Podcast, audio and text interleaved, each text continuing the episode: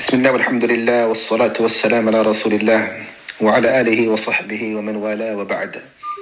السلام عليكم ورحمة الله وبركاته.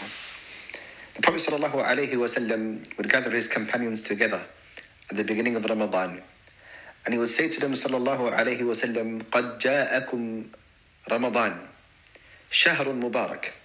افترض الله عليكم صيامه. تفتح فيه أبواب الجنة.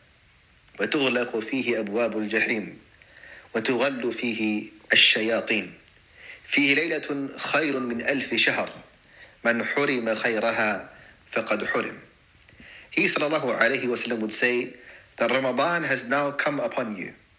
Shahrun Mubarak, a month that is filled with blessings.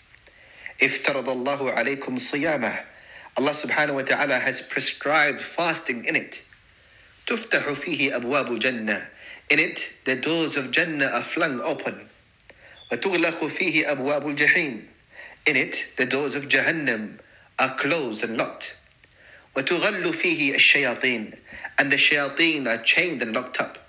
فيه ليلة خير من ألف شهر In this month there is a night that is better than a thousand months. من حرم خيرها فقد حرم. Whoever is deprived from the goodness of the month of Ramadan is indeed deprived of much good. Rawahu Ahmed, rahimahullah ta'ala, Imam Ahmed reports this hadith. And thus, we at Masjid al-Tarbiyah would like to welcome you all, inshallah ta'ala, just like how the Prophet sallallahu alayhi wasallam did, welcoming you all to this blessed and noble month of Ramadan. We ask Allah subhanahu wa ta'ala to allow us to make the very most of this month. We ask Him subhanahu wa ta'ala to overwhelm us with His mercy, to guide us to better ourselves in ways we never thought possible. We ask Him to enter us into the highest levels of paradise, in the companionship of the prophets, the messengers, the Sahaba, the Salaf al-Salih, and all of the righteous, pious people that passed away before us. We ask Him subhanahu wa ta'ala during the trials of the coronavirus to allow us to find serenity in seclusion, revitalizing our hearts with the recitation of the Quran.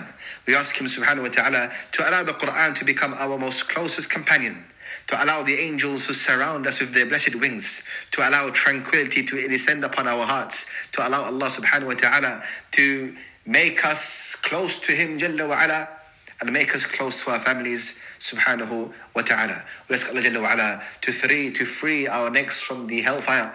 We ask Him, subhanahu wa ta'ala, to grant Islam strength and izzah. We ask Him, subhanahu wa ta'ala, to accept this Ramadan and make it be the greatest Ramadan we've ever, ever achieved.